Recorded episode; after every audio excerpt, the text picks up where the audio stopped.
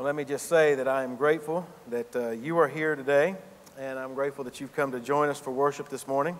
And as you've probably been able to ascertain, not only is Will and his family out of town, but Ted and his family are out of town as well, and they are traveling somewhere way out west. I'm not exactly sure. They were spending two weeks in their car together. so I'm sure that they are actually having a wonderful time, and I know that they are thinking of you and praying for you this morning, and we're excited that you're here. If you got your Bibles, and I certainly hope that you do, would you please take them and turn with me to 1 John, 1 John 4. We're going to continue our study through this book as we have been on this journey now for a number of weeks, and we're going to continue this morning. We're going to come to verses 7 through 11 today, and in verses 7 through 11, and we're going to circle back to the, again to the issue of love uh, that John has already talked about to us in previous passages, and we're going to hear him tell us once more today that we need to love one another. And it was that whole one another thing that I got to thinking about this week. Uh, the word, the two words one another in English really are, are the translation of one Greek word, allelon. And that, that Greek word is just one word, but we put it in two. We make it one another. And, and, and I got to thinking about the commands that go along with one another. Commands like like love one another and forgive one another and greet one another, things along that line. And, and there was a researcher who had put together all the different times that those words come together in, in, the, in form of a command. And really, there are 100 separate instances of that taking place in the New Testament. 97 of, excuse, 94 of those times, they come all in one verse, uh, in, in, in a verse, you know, separate verses that they come through. And what's interesting is that when he, when he put these one another commands together, he did so by trying to categorize them. What do they mean? How, did, how was the author using these one another commands? And he wound up figuring out that a third of the time, these one another commands actually were used by way of, of, of, of the theme of unity. For example, one another command like this would be be at peace with one another. Do not grumble against one another. Uh, be of the same mind with one another. Those are the one another commands that kind of point toward a unity among the believers. Another third of those one another commands really dealt with the issue of love, like what we're going to see this morning. Love one another. Bear in love with one another. Be devoted to one another in love. Commands like that. About a third of the time, that's how it was used. But additionally, another 15% kind of fell under this category of, of, of showing humility to one another. Commands like this be subject to one another, wash one another's feet, regard one another as more important than yourself, so forth. Those kind of names. So if you look at that, about 75% of the time, those, those one other commands just fall into those three categories. But then the other 25% kind of are, are strewn out and they're similar in various ways. Commands like this, uh, dealing with, with, with being encouragement to one another, praying for one another, comforting one another, showing hospitality toward one another. And there's even four instances in the New Testament where it says, greet one another with a holy kiss. So some of you have already probably done that this morning. What I found interesting was that all of these one another commands, you know what they involve? Doing good to each other, lifting one another be encouraging to one another. Invariably, we find these one another commands there to produce positive outcomes in our lives. Not once will you find a command, a one another command in the New Testament that deals with doing something negative to your brother or sister in Christ. Not one time. As a matter of fact, Ray Ortlund has said this using one another commands to tell us, it doesn't tell us to humble one another, doesn't tell us to scrutinize one another, doesn't tell us to pressure one another or to, to uh, embarrass one another, to corner one another, to interrupt one another, to defeat one another, to sacrifice one another, to shame one another, or to run one another's lives, or to intensify one another's sufferings. You will never find a command in the New Testament that remotely resembles those. In fact, as Ray Ortlund goes on to write, based upon the one another commands of the New Testament, the kind of God we really believe in is revealed in how we treat one another. The lovely gospel of Jesus positions us to treat one another like royalty. And then he writes this, and every non gospel positions us to treat one another like dirt. Then he says this we will follow through horizontally on whatever we believe vertically. Did you catch that? Let me, let me repeat that again. We will follow through horizontally in our lives and how we treat one another and how we live amongst one another. We will follow through horizontally based upon how we understand vertically God's love for us. As Ortlund says, the kind of God we really believe in is revealed in how we treat one another. And that's exactly what we're going to see in our text from 1 John this morning. As I mentioned, John has once again circled back to this whole issue of love. He's discussed the same issue already back in chapter 2 and then again in chapter 3, and now he's going to take the most extensive look at it that he's done. He starts here in verse 7 and goes all the way into chapter 5, and he talks about love the whole time. And as I. Howard Marshall says, the thoughts that are expressed here are largely a repeat of what John has already said previously. Martyn Lloyd-Jones has even written this. He said, John has actively finished what he was going to tell us at the end of verse 6 in the chapter, but now what we find from this point forward is a kind of re emphasis upon what he has already been saying. And so some of you may be going, well, why in the world do we keep coming back to this same issue over and over again? Does John not know how to land the plane? He just keeps circling the airport, but he doesn't touch down. Why do we continue to talk about love over and over and over again? Why is it so important to him? Well, perhaps the reason that love is so important to John that he would go back and repeat it and talk about it over and over again is because it was so important to Jesus. You remember the night before Jesus was taken and crucified? We've discussed this numerous times already in this epistle. Jesus met with his disciples there in the upper room and he poured into their lives the last moments of teaching into their lives. And over and over and over again in those last moments, which John records for us in his gospel, Jesus said words just like this from John 13. Verses 34 and following, he says, A new commandment that I give to you, that you love one another as I have loved you, that you also love one another. By this, all will know that you are my disciples if you have love for one another. Later in chapter 15, verse 12, he wrote this This is my commandment, that you love one another as I've loved you. And then in verse 17 of chapter 15, he says, These things I command you, that you love one another.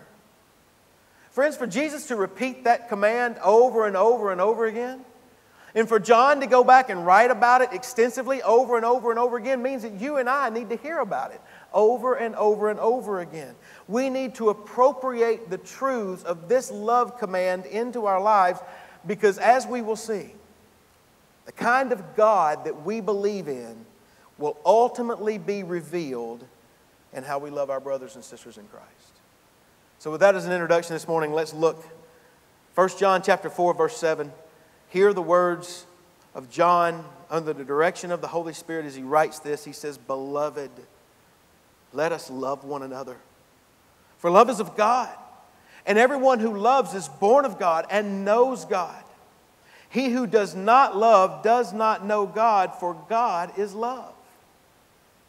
In this, the love of God was manifested toward us that God has sent his only begotten Son into the world that we might live through him.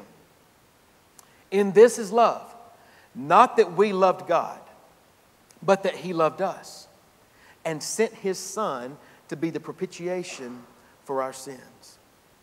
Beloved, if God so loved us, we also ought to love one another. Brothers and sisters, this is the Word of God for the people of God. Let's pray together. Father, we thank you for your Word and thank you for the admonition that it puts in front of us, the encouragement, the exhortation, the drive.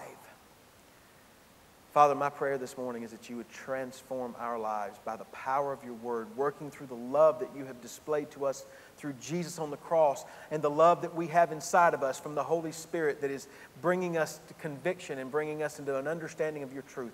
Use those things today to, to, to move us to become more and more like you, we pray.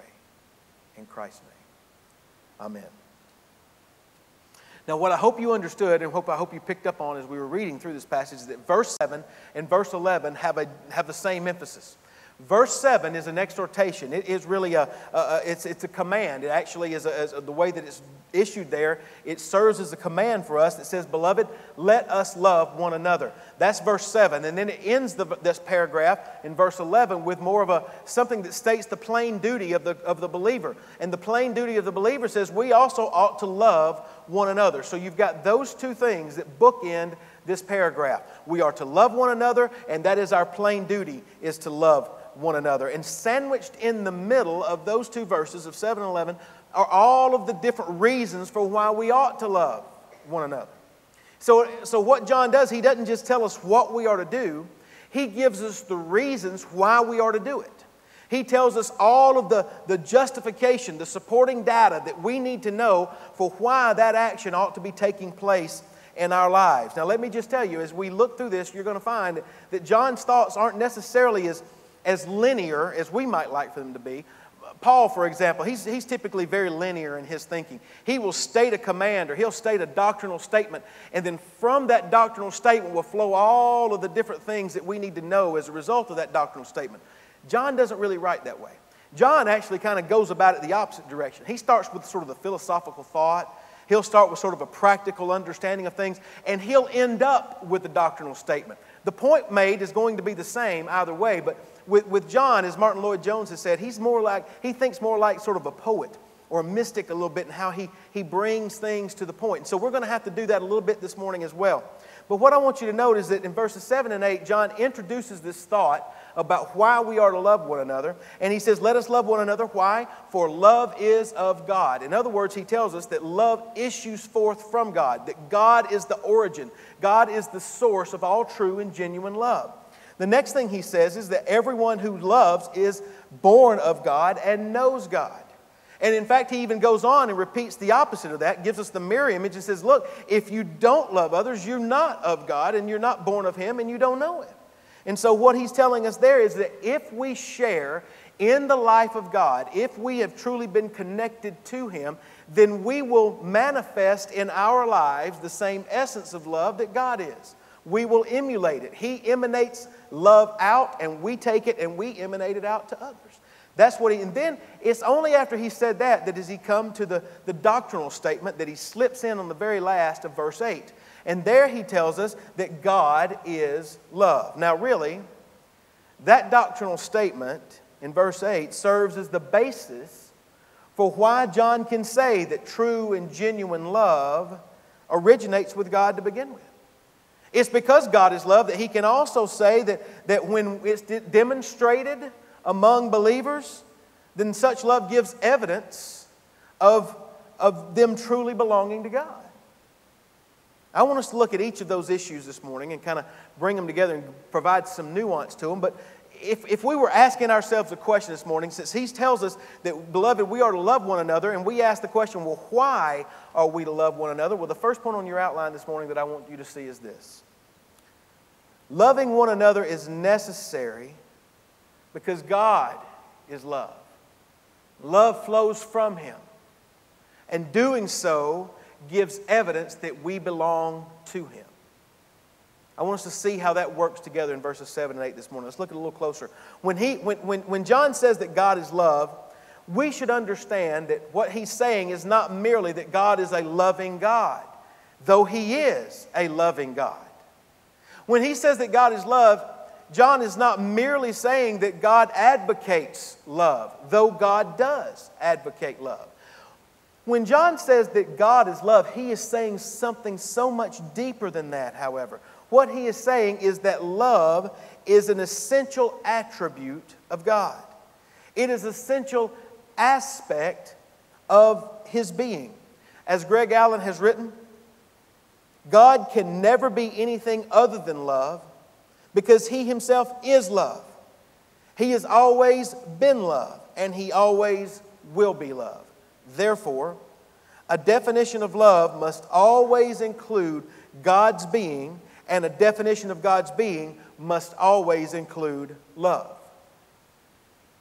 In effect, when John tells us that God is love, he is saying that there is not one solitary, minuscule particle or thing about God that cannot be understood in light of the fact that in his very essence, he is love. Now, I want you to know this verse, this particular phrase, God is love, is, is one of the most well known verses, well known phrases in the Bible, even among those folks who don't even read the Bible and, and really don't care about much what the Bible says. You'll find that phrase, God is love, you'll find it printed everywhere. Unfortunately, what you also don't find is the context in which it was written, printed to go along with it. As a matter of fact, the truth is, is that many in the world use this phrase to justify their own definition of love, which honestly bears no resemblance whatsoever to the biblical understanding of love to which John refers here. As one writer has put it, proper interpretation requires allowing John to define what he means by love. And he goes on to define what he means by love, as we'll see momentarily, by saying that God sent his Son into the world to die for our sins so that we might live. So, just because John says that God is love, that does not mean, as many misconstrue, that all love is of God. Brothers and sisters, the simple fact that two people can say that they love one another does not mean that their love is necessarily holy. If what they define as love is contrary to and runs counter to what the scriptures define as genuine and legitimate love, then they cannot claim the fact that since God is love, then God will by necessity approve of their definition and of their demonstration of it. If you remember, John began this entire epistle by not telling us that God was love, he actually started by telling us another essential aspect of God in chapter 1, verse 5. He said, God is light. And when he told us that God is light, if you recall, we studied there that that, that means that God is holy, that he is pure, that he is completely holy, and that everything about him is holy. Everything about him is love, and everything about him is holy as well. And so, when the essence of love is not only, God is not only in His essence love, but He is pure holiness. And therefore, we can accurately say that the love that God is, is a holy love. It is a pure love. And as we have been seeing, and as we will continue to see this morning, it is a self sacrificing love. So, since God is love, then John's logic is, is that for those of us who claim a personal relationship with God, we must of necessity reveal His love in how we live. I mean, after all, love flows from God because He is the ultimate source of all true and genuine love. And John says that love is of God. Furthermore, John reveals that, that since God is love and since love flows from Him, then the true child of God, the true one who is connected to Him by faith, the one who's been born again into the new life that he offers, well, he will share in that divine love. John's logic, though it's not necessarily linear, makes perfect sense. You know, when I go to my parents' house, and, and when we go up to Caroline's parents' house up in South Carolina, when we go to those houses, you know, inevitably I, I stop and I look at the pictures that my parents and her parents have on the wall of us when we were little kids. And I stop and I look at those. It's not because I forgot what I look like. I mean, I know what I look like. It's not because when I look at pictures of me and her, I like, well, I think that, you know, I, I just, I love the outfit that we had on her. I love the hairstyle that we had. And believe it or not, I had a hairstyle at one point. I don't stop and look at those pictures because I'm trying to see us. Do you know who I'm looking for when I look at those pictures? Particularly when I look at pictures of Caroline. You know what I see? I see my kids. When I look at her when, when she was a, child, I see my children. I mean, they're like spitting images of her. And listen, nobody ever comes up to me and says, Wow, I cannot believe your kids look like their mother.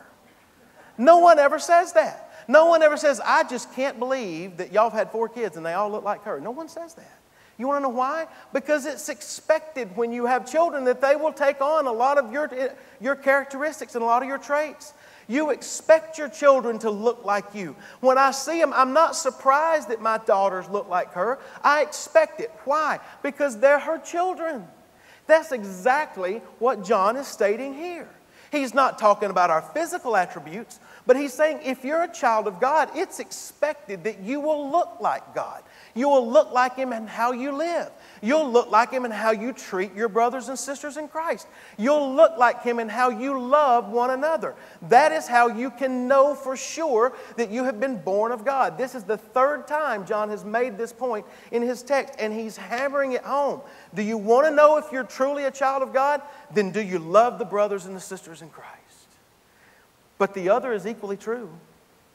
If you don't display love for your brothers and sisters in Christ, if you don't live a life of love the way that God loves, then you have no reason to claim that you belong to Him, John says. The implication is clear. Brothers and sisters, if we have truly come to know God and have been born again, then we must love one another. Our love for one another is the hallmark characteristic that testifies to whom we belong. And that's what John hammers home to us in verses 7 and 8. And we need to get our hands around that. But then he goes on to define love not only by who God is, but by what God has done for us. Look what he says in verse 9. He says, In this, the love of God was manifested toward us, that God has sent his only begotten Son into the world that we might live through him. Does that sound familiar to another verse of Scripture? Maybe the most popular verse of Scripture?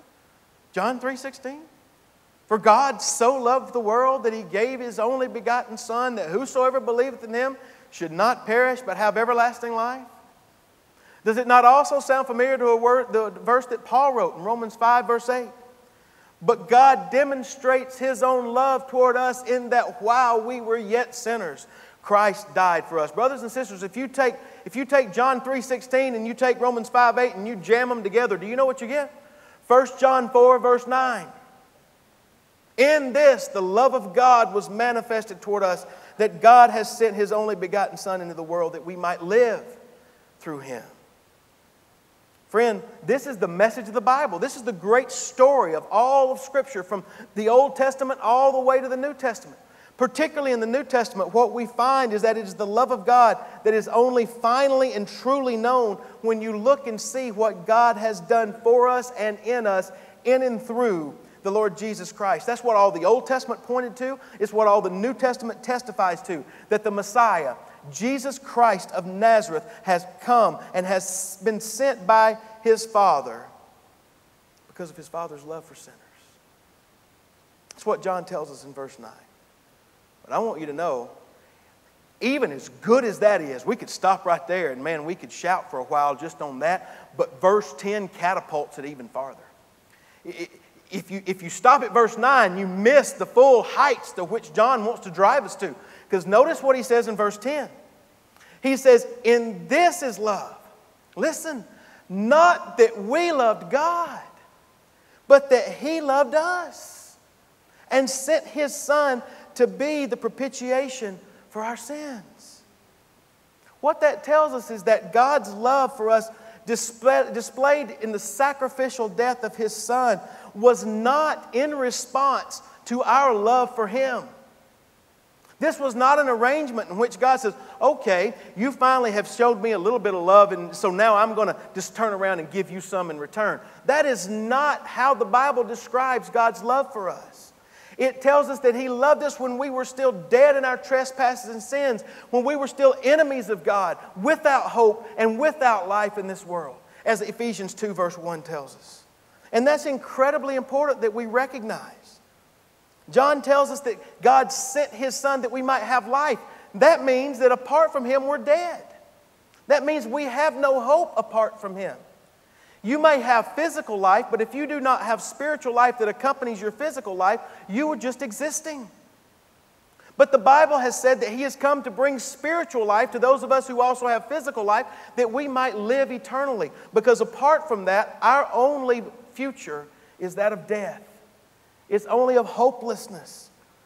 The Bible tells us that we are by nature children of wrath. We are aliens and we are strangers to the life of God. We are at enmity with Him. People by nature do not love God. Our natures are carnal. and we are apart from His grace, we would remain His enemies with no life and no hope were it not for the fact that God loved us first. If we want to understand the love of God, if we want to understand what it's like, then we have to come to understand what John says here. And that the testimony of the New Testament speaks to us that men and women, boys and girls, are in the dregs and the depths of sin, deserving nothing but God's wrath with no hope and no one to help him, were it not for God loving us first. And amazingly, that's what John tells us happens.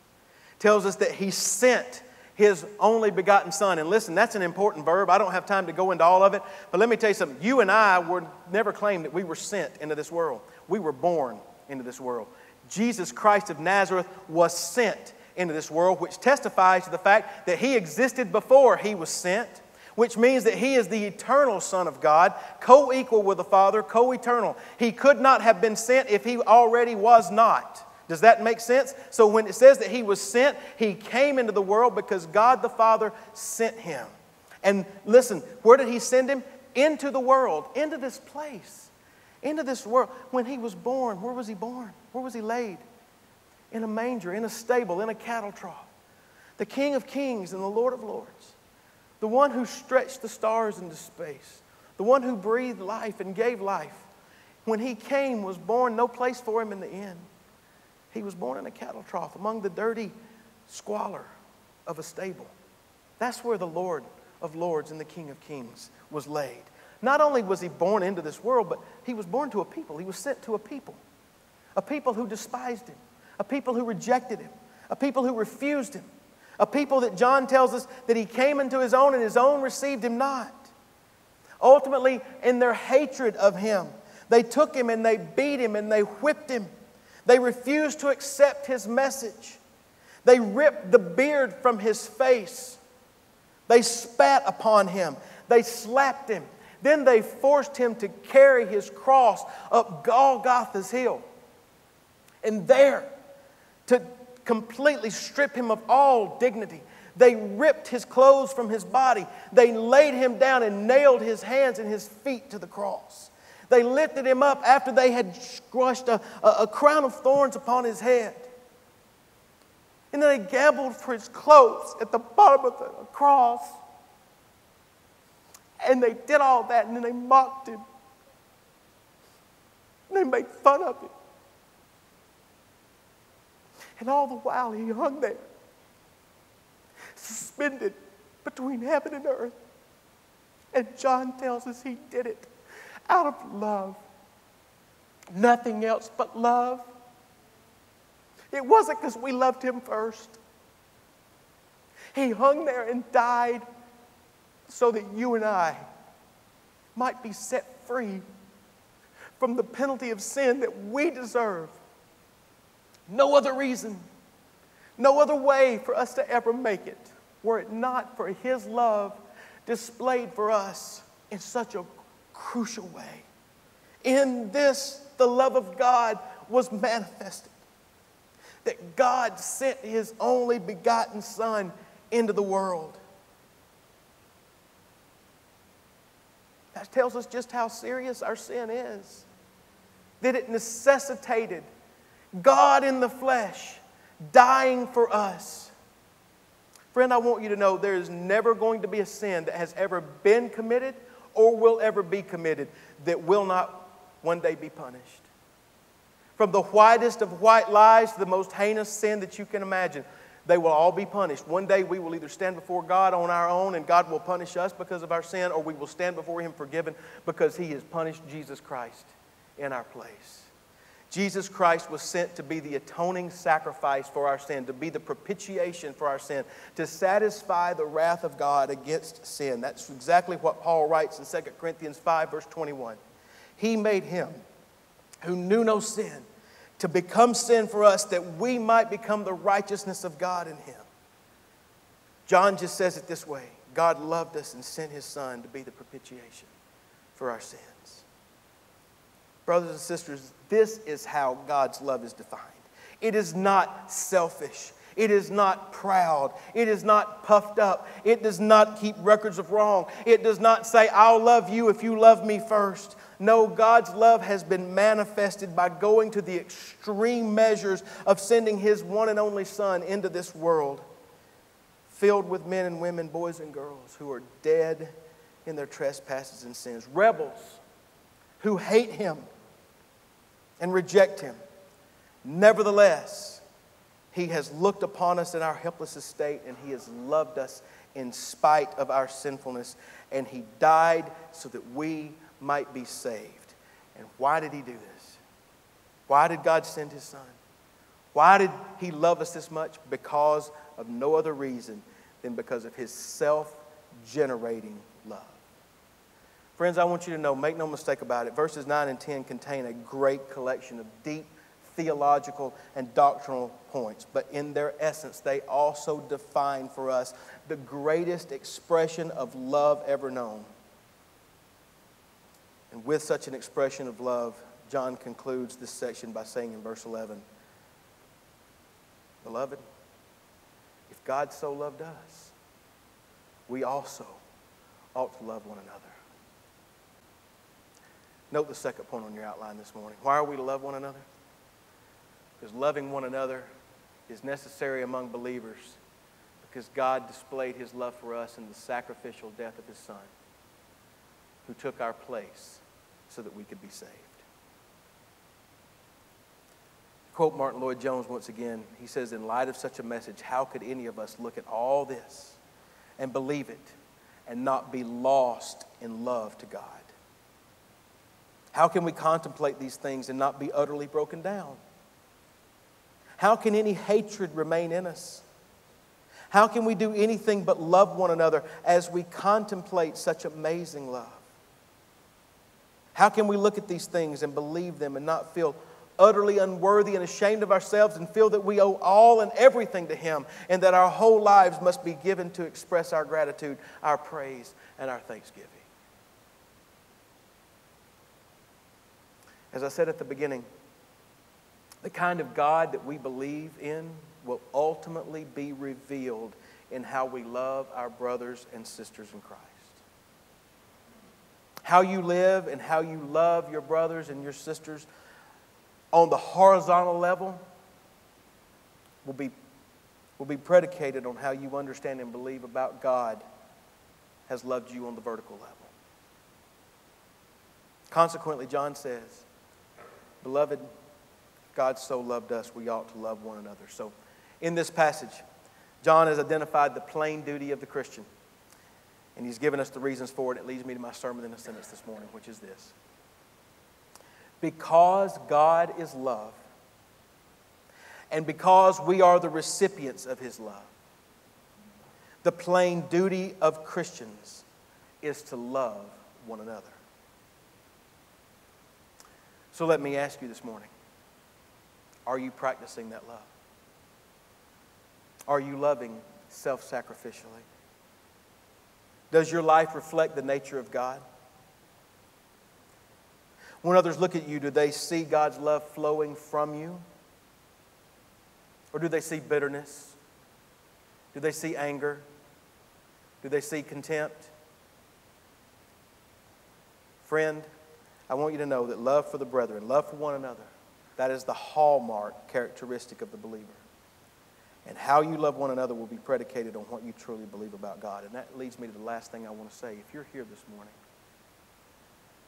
and to this point in your life, you have never truly considered the love that God has for you, you've taken it for granted. Maybe you have just thought to yourself, well, it's not something that I want to deal with right now. What I want you to know is that you should not leave this place today until you have truly considered the truth about what John has revealed. That your sin is so great that it necessitated Jesus Christ dying in your place. You could not have atoned for your own sin. No human being can ever atone for their own sin. It took the perfect, sinless, holy, righteous Lamb of God to atone for your sin. And by his atonement, he offers you life eternal life. And he tells you that if you will repent of your sins confess Him as your Lord and Savior, and believe in your heart that He has been raised from the dead, He will save you and He will give you that eternal life. With every fiber in my being, I invite you this morning to consider that truth.